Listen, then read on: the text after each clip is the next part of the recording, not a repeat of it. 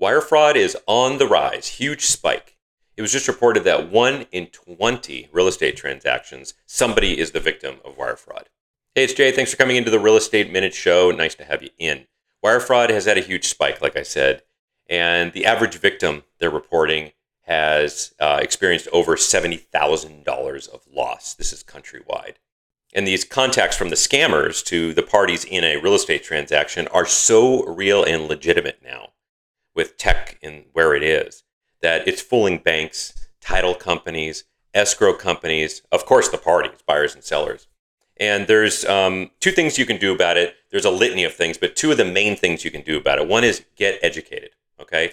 It's found in the same study that over 60% of people in a real estate transaction, a buyer or seller, are not educated by their agents or escrow company or anybody involved in the transaction about wire fraud and the steps to take to combat it. Some states have addendums to the real estate contracts, like California does. They have a wire fraud advisory. Some states don't. So you never even have the opportunity to see that on the title of a page, even if you don't read the whole thing, to see wire fraud advisory. What does that mean? Let me ask my agent. Let me ask escrow. Uh, let me ask my attorney. So uh, that's one of the biggest problems. One, get educated. Once you're educated, your antennas are up on everything, and that really helps. Okay.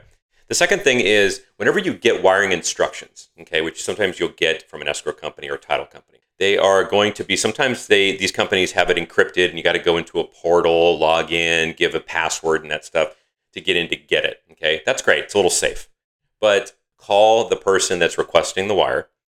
Ask them if they've requested a wire. Ask them to tell me. It's almost like they tell you to do when you get into an Uber or a Lyft. You don't go in and say, "Hey, my name's Jay. Are you here to pick me up?" You say, hey, what is your name and who are you picking up? They have to tell you. Do the same thing here. This is $70,000 at risk, okay? It's huge money. Have them read every line of the wiring instructions to you the routing number, the account, the address of the bank, the whole thing. Have them read the address of the property you're purchasing as well. If you want to go even deeper, the assessor parcel number to the property, you can have them start reading. I've had people uh, ask escrow to read part of the legal description to them of the title so they know that this is legit. Because most scammers, the more deep you get in detailed and nuanced questions, the less and less a scammer is going to know. So that's the biggest thing you can do to help yourself. Get educated and have them tell you exactly what, where, when, how, and everything to you. Okay.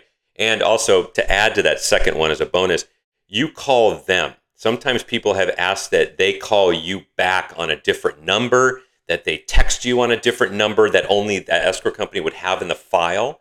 So they'll keep like their spouse's number there, but only use their number as the primary, but ask them to text their spouse's number that's not used. The scammers wouldn't know about it.